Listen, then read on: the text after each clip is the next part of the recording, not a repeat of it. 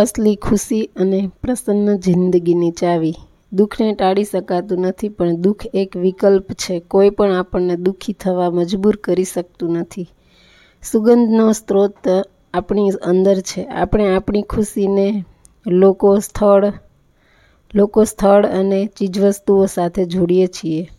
જે ખુશી બહારની વસ્તુઓ પર આધારિત હોય તે ખૂબ નબળી હોય છે. પોતાના જ શરીરમાંથી નીકળતી સુગંધની શોધમાં કસ્તુરી મૃગ જંગલમાં આમ તેમ દોડતું રહે છે.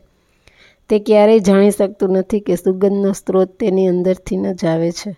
આપણે વિચારીએ છીએ કે આ બધું આપણી ઈચ્છા પ્રમાણે થઈ જશે ત્યારે આપણે ખુશ થઈ જશું.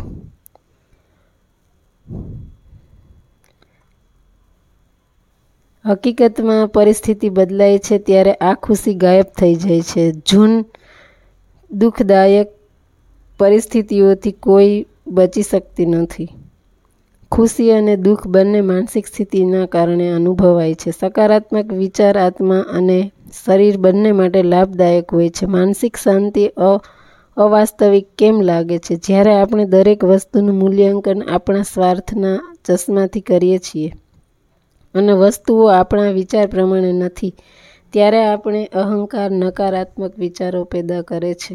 વારંવાર નકારાત્મક વિચારો પર ધ્યાન કેન્દ્રિત કરવાથી ધીરે ધીરે ધીરે ધીરે આપણા આપણું આપણું મગજ એવા સંદેશાને પસંદ કરવા લાગે છે અને જ્યાં સુધી આપણને તેનો ખ્યાલ આવે છે ત્યાં સુધીમાં અને જ્યાં સુધી આપણને તેનો ખ્યાલ આવે છે ત્યાં સુધીમાં તે આદત બની ગઈ હોય છે.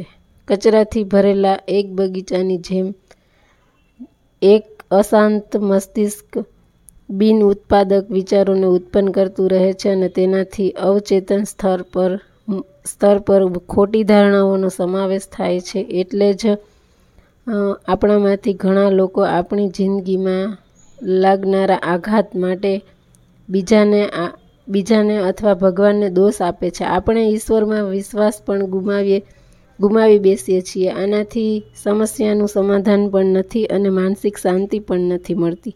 યાદ રાખો કે માત્ર મનુષ્યની પાસે જ બુદ્ધિ, આશાવાદ, દ્રઢતા, ધૈર્ય, સહનશીલતા અને વિનમ્રતા જેવા ઉત્તમ ગુણોને વિકસિત કરવાની ક્ષમતા છે જે જિંદગીમાં ઊંચા લક્ષ્ય પ્રાપ્ત કરવા માટે અનિવાર્ય શરત છે. જ્યારે તમે બુદ્ધિનો ઉપયોગ મગજને ચલાવવા માટે કરો છો તો ભગવદ્ ગીતામાં તેને બુદ્ધિ યોગ કહે છે. આ જ તણાવમુક્ત અને પ્રસન્ન જિંદગી જીવવાની ચાવી છે. એટલે બહારની સફળતાનો પાયો બનાવવા માટે આંતરિક વિકાસ પર ધ્યાન કેન્દ્રિત કરો અને દુઃખને ટાળી શકાતું નથી, પણ દુઃખ એક વિકલ્પ છે જે કોઈ પણ આપણને દુઃખી જ થવા મજબૂર કરી શકતું નથી.